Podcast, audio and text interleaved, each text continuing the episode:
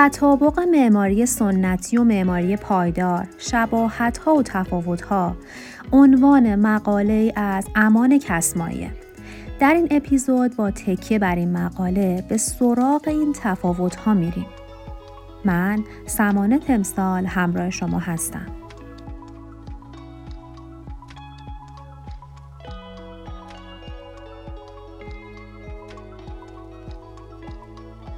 هدف نویسنده برای این مقاله این بوده که ابتدا یه معرفی داشته باشه از معماری سنتی و بومی ایران و با اصول معماری سنتی در های مختلف ایران ما رو آشنا بکنه.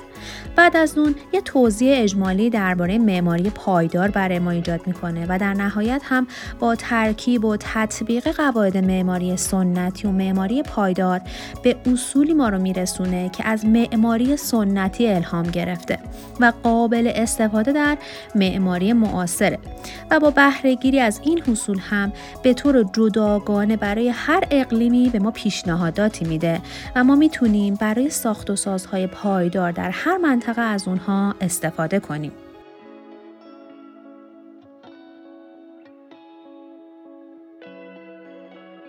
اگر اپیزودهای قبلی رسمان پادکست رو گوش داده باشید تاکید معماری پایدار بر همگون بودن و اقلیم محور بودن رو حتما تا الان باش آشنا شدیم خوبه که بدونیم نویسنده تو اینجا به ما اشاره کرده که بر اساس تحقیقات و نوشته هایی که داشته متوجه شده معماری سنتی ایران قرابت و نزدیکی بیشتری با معماری محلی و بومی داشته و در حقیقت معماری سنتی متعلق به محدوده تعریف شده که از یک مکان و سازگاری آن با شرایط محیطی و آب و هوایی یا همون اقلیم منطقه مورد نظر بوده.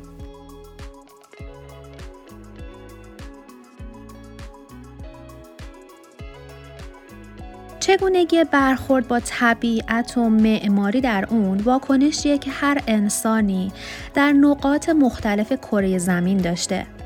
و معماری با ارزشی که الان از دوران گذشته برای ما مونده و به صورت کامل یا ناقص بر عواملی مثل مسائل اقلیمی، آب و هوا و غیره تأثیرات خودش رو نشون داده به ما نشون میده که معماری بومی گوناگونی در کشورهای مختلف جهان همخوان با اقلیم و فرهنگش وجود داشته که ویژگی های خاص منطقه خودش رو نشون میده. ایران هم به علت دارا بودن شرایط اقلیمی گوناگون و فرهنگ متفاوتی که در نقاط مختلف ایران وجود داره ویژگی های خاصی داره و معماری های متفاوتی هم همگون با اقلیم در اون به وجود اومده.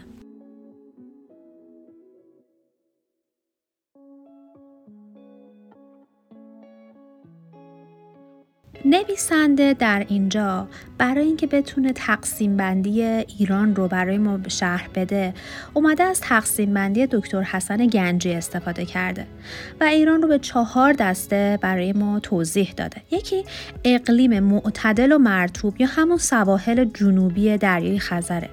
دومی اقلیم سرد یا همون کوهستان های غربی ایرانه. و سوم اقلیم گرم و خشک فلات های مرکزی ماست. چهارم اقلیم گرم و مرتوب یا همان سواحل جنوبی ماست.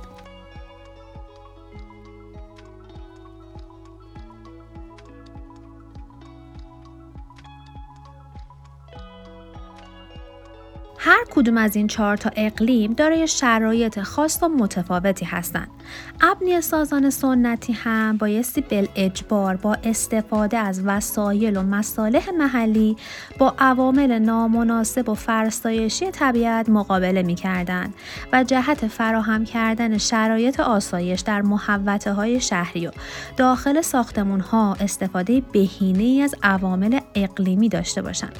و این مسئله و اهمیت اون در طراحی و اجرای اونها دیده شده. به طور کلی می‌تونیم بیان کنیم که ساختمان های صنعتی برعکس اغلب ساختمان های امروزی در ستیز با شرایط طبیعی نبودند بلکه با استفاده مناسب از این شرایط در یک همزیستی و بهرهوری منطقی در بطن طبیعت قرار گرفته بودند.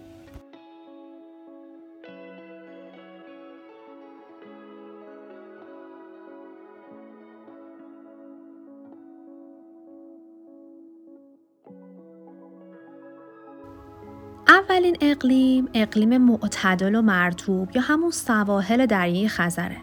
می‌دونیم که سواحل دریای خزر با آب و هوای معتدل و بارندگی فراوان از جمله مناطق معتدل محسوب میشن و این منطقه به صورت نواری بین رشته کوههای البرز و دریای خزر محصور شده. و از جلگه های پستی تشکیل شده که هرچه به طرف شرق پیشروی می‌کنن رطوبت و اعتدال هوای اون کاهش پیدا می‌کنه. مثل شهرهای رشت، بندر انزلی، بابلسر و گرگان. از خصوصیات آب و هوایی این کناره می‌تونیم به بارندگی زیاد در تمام فصول سال، رطوبت نسبتا زیاد در تمام فصول و اختلاف کم درجه حرارت بین شب و روز و پوشش وسیع نباتی اشاره کنیم. بافت شهری و روستایی هم به صورت باز و گسترده فضاهای شهری نسبتا وسیع و محوطه های با دیوارهای کوتاه و کوچه های نسبتا عریض و ساختمون های جدا از هم که در مراکز شهری متصل به هم هستند هم جزء خصوصیات بافت شهری این منطقه هست. اگر بخوایم راجع به خصوصیات کلی فرم ابنیه سنتی این منطقه با هم صحبت کنیم می‌تونیم به شش مورد اشاره کنیم اولین مورد بام ساختمون ها به صورت شیب داره دومین مورد ایوان یا قلامگر در اطراف ساختمون هاست.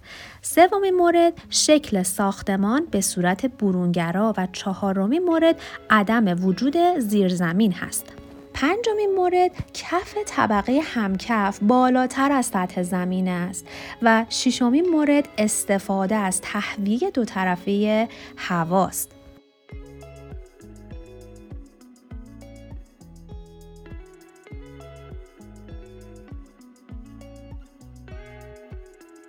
اقلیم بعدی ما اقلیم سرد و کوهستانهای غربیه.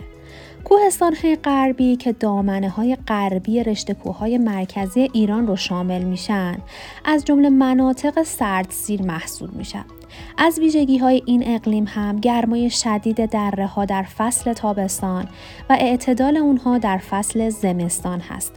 مقدار و شدت تابش آفتاب هم توی این مناطق در فصل تابستان زیاده و در فصل زمستان بسیار کمه. به طور کلی در این منطقه فصل بهار کوتاهه و زمستان و تابستان رو از هم جدا می‌کنه. شهرهایی مثل تبریز، ارومیه، سنندج و همدان در این اقلیم قرار دارند. از کلیات شرایط اقلیمی این نواحی هم می‌تونیم به سرمای شدید در زمستان و معتدل در تابستان، بارش برف سنگین در قسمت‌های شمال و شمال غرب کشور و رطوبت کم هوا، همچنین اختلاف بسیار زیاد درجه حرارت بین شب و روز اشاره کنیم. بافت شهری و روستایی هم متراکم و ابنی متصل به همن.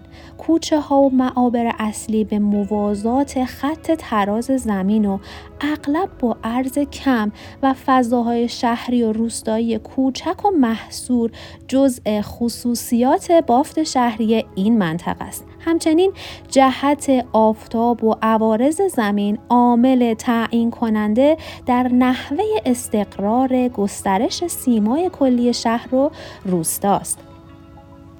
در اینجا هفت مورد وجود داره که خصوصیات کلی فرم ابنیه سنتی رو در این نواحی برای ما شرح میده. اولین نکته ساختمان های دارای حیات مرکزی و درونگراست. دومین نسبت سطح پوسته خارجی بنا به حجم بنا کمتره.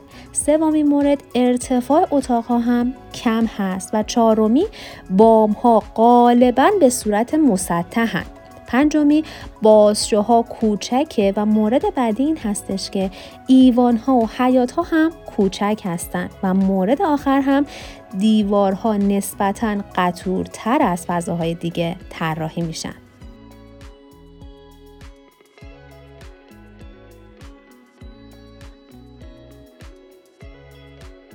اقلیم بعدی اقلیم گرم و خوش یا فلات مرکزیه. در این اقلیم که بیشتر مناطق نیمه استوایی را شامل میشه به دلیل وزش بادهای مهاجر که از جنوب غربی و شمال غربی به طرف استوا در حرکتن هوا بسیار خشک و تابش مستقیم آفتاب هم در این مناطق بسیار زیاده. در فلات مرکزی که بزرگترین منطقه ایران هست. شرایط آب و هوایی گرم و خشک و از جمله مشخصه های اون زمستان های سخت و سرد و تابستان های گرم و خشکه. با توجه به وضعیت پراکندگی ناهمواری های جغرافیایی در فلات مرکزی می‌تونیم دو منطقه آب و هوایی متمایز یعنی نیمه بیابانی و بیابانی رو در اونها تشخیص بدیم. شهرهایی مثل تهران، مشهد، اصفهان و شیراز از جمله مناطق نیمه بیابانی و شهرهایی چون زاهدان و یزد از جمله مناطق بیابانی محسوب میشن.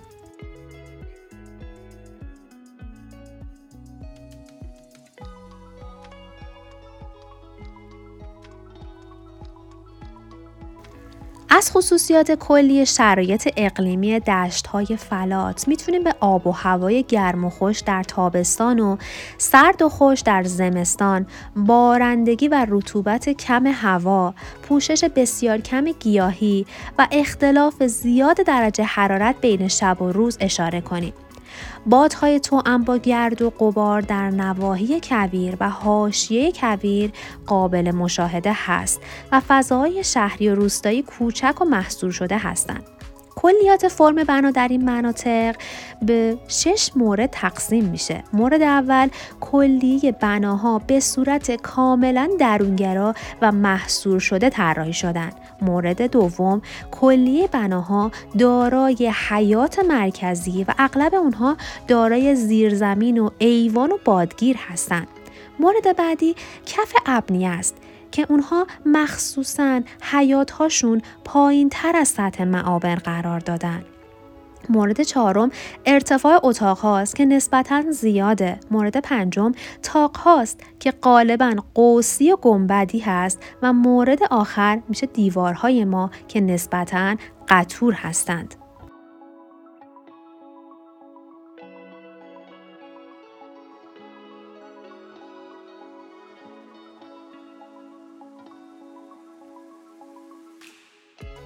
و اما اقلیم چهارم اقلیم گرم و مرتوب سواحل جنوبی ایران که به وسیله رشته کوههای زاگروز از فلات مرکزی جدا شدن اقلیم گرم و مرتوب را تشکیل میدن. از ویژگی این اقلیم تابستانهای بسیار گرم و مرتوب و زمستانهای معتدله در این اقلیم رطوبت هوا در تمام فصلهای سال زیاده و به همین دلیل اختلاف درجه حرارت هوا در شب و روز و در فصلهای مختلف کمه. از دیگر ویژگی های این اقلیم شدت زیاد تابش آفتابه که در هوای مرتوب این ناحیه باعث خیرگی و ناراحتی چشم میشه. شهرهایی مثل بندر عباس، جاسک، آبادان و اهواز از جمله شهرهای این اقلیم هستند. از خصوصیات آب و هوای این کرانه می‌تونیم به میزان بارش سالانی بسیار اندک که اغلب بارندگی در فصول پاییز و خصوصا در زمستان اتفاق میفته اشاره کنیم. رطوبت هوا هم بسیار زیاده و در تمام فصول سال ما این رو مشاهده می کنیم. هوای بسیار گرم و مرتوب در تابستان، معتدل در زمستان، اختلاف کم درجه حرارت بین شب و روز، شور بودن آبهای زیرزمینی در اکثر مناطق و پوشش بسیار کم گیاهی قابل مشاهده است.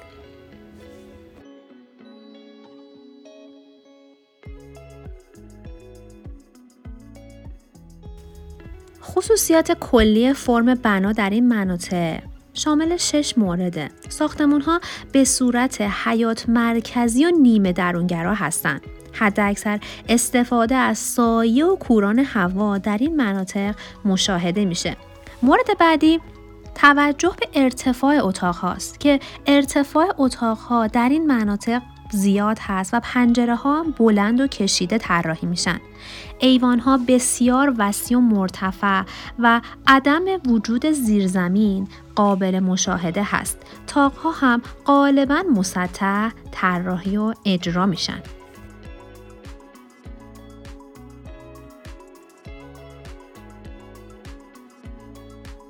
همونطوری که در ابتدای این اپیزود با هم صحبت کردیم معماری ایرانی در گذشته با بهرهگیری حد اکثری از شرایط اقلیمی فرهنگ و مساله هر منطقه تونسته به شرایط سخت جوی غلبه کنه و با امکانات بسیار اندک و بومی که داشته میراث گرانبهایی به نام معماری سنتی رو برای ما به یادگار بذاره.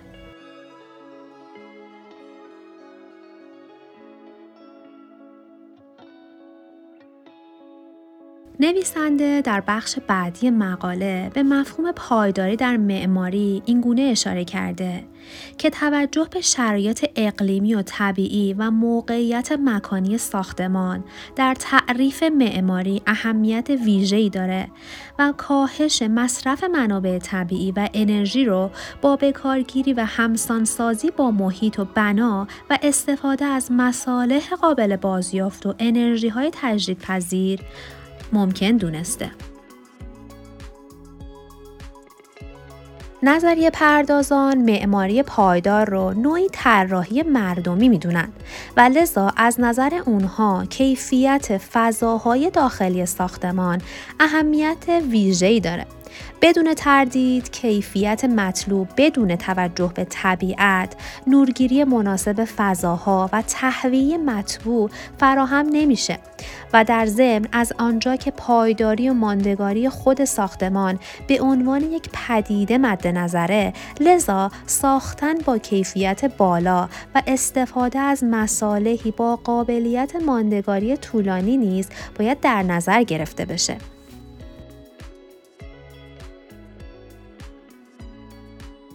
همونطور که اشاره کردم معماری سنتی ایران در هر اقلیمی دارای شرایط و قوانین مخصوص به همان منطقه بوده و معماری ایرانی در گذشته با بهرهگیری حداکثری از پتانسیل ها و انرژی های موجود در طبیعت بر شرایط نامساعد جوی غلبه می کرده و محیط مناسبی را برای زندگی و فعالیت های روزانه مردم فراهم می کرده.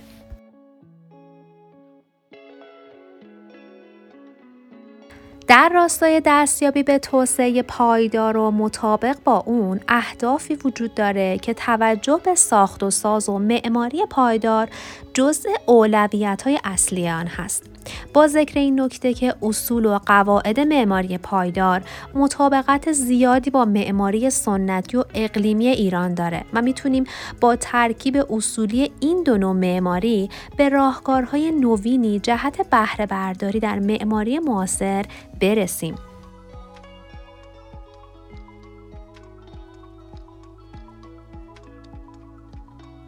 نویسنده مقاله پیشنهاداتی رو برای های مختلف ایران برای ما شرح داده. اقلیم اول اقلیم معتدل و مرتوب یا همون سواحل دریای خزر هست در این اقلیم ما می‌تونیم با بهرهگیری از عواملی همچون استفاده از مصالح بومی مانند چوب و پیش ساخته نمودن اون، استفاده از ساقه های نباتی در پوشش بنا به جای سفال، کشیدگی فرم ساختمان عمود بر کشیدگی زمین، انحراف سی درجه از جنوب جهت دریافت انرژی خورشیدی، قرارگیری فضاها به صورت خطی در کنار هم و پرهیز از طراحی تو در دو و چند لایه، طراحی خانه به صورت دو طبقه و دوبلکس و قرار دادن بنا بر روی پیلوت، همچنین استفاده از پنجره های مناسب با توجه به وزش باد و ایجاد سایبان مؤثر برای این پنجره ها و ایجاد کنج پیش آمدگی و شکست در نمای رو به باد ساختمون و در جهت اینکه بتونیم مناطق پرفشار و مکشی رو به منظور بالا بردن سرعت جریان هوا جهت ایجاد کوران به ایجاد ساخت و ساز پایدار کمک کرده. اقلیم دوم اقلیم سرد یا کوهستانهای غربیه در این اقلیم باید سعی برام بشه که ساختمان حد اکثر استفاده از انرژی خورشیدی رو داشته باشه و در برابر بادهای سرد زمستانی محافظت بشه. برای منظور هم عواملی همچون جهتگیری شرقی غربی ساختمون با چرخش 15 درجه به سمت جنوب شرقی یکی از نکات بسیار مهمه. طراحی فضاها در زیر زمین و ساخت بناهای چند طبقه با سطح پلان محدود از دیگر نکات خوب در این پیشنهاد هست. طراحی نمای صاف و یکپارچه استفاده از مصالح با مقاومت حرارتی بالا مثل بتونهای سبک و استفاده از سامانه های خورشیدی و سیستم های غیر فعال خورشیدی مثل پنجره های آفتابی، دیوار ترومب، دیوار آبی و بام آبی و گلخانه ها باید مد نظر قرار گرفته بشه. اقلیم سوم اقلیم گرم و خشک فلات مرکزیه. در اقلیم گرم و خوش بهتر مواردی مثل کشیدگی ساختمان به صورت شرقی و غربی استفاده از های ساخته شده از مصالح با ظرفیت حرارتی اندک استفاده از های روشن نزدیک به سفید در سقف و دیوارهای بدون سایبان و های تیره در دیوارهای داخلی و محوطه های بیرونی و همچنین استفاده از حیات مرکزی و پنجره های دوجه داره و می‌تونیم اشاره کنیم به گودال باغچه ها و بادگیرها و سقف های کاذب در زیر بام و پوشش گیاهی به صورت بام سبز و جداره های سبز و و یکی از نکات بسیار مهم طراحی پاسیا در ساختمان و ایجاد حوزچه بر روی بام ها هم بهره بشیم. و اقلیم آخر اقلیم گرم و مرتوب و سواحل جنوبی ماست. برای رسیدن به طراحی پایدار در این مناطق رعایت مواردی مثل کشیدگی شرقی غربی ساختمون با نماهای مشرف به شمال و جنوب و طراحی پلانهای باز و فضاهای عریض و آزاد بین ساختمون ها و نیز احداث ایوان مسقف و بالکن در اطراف ساختمان از اهمیت ویژه‌ای برخورداره. استفاده از بادگیر به کارگیری سایبان ها در بالای پنجره ها استفاده از مصالح با ظرفیت حرارتی بالا استفاده از دیوارهای داخلی و خارجی زخیم و همچنین بهره برداری از سقف کاذب و ایجاد فضاهای داخلی با ارتفاع زیاد در این مناطق ضروری هست.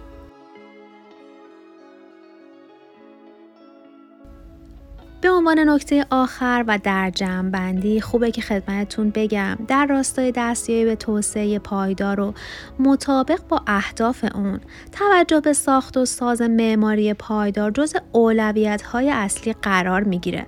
با ذکر این نکته که اصول و قواعد معماری پایدار مطابقت زیادی با معماری سنتی و اقلیمی ایران داره و می‌تونیم با ترکیب اصول این دو نوع معماری به راهکارهای نوینی جهت بهره برداری در معماری معاصر هم برسیم.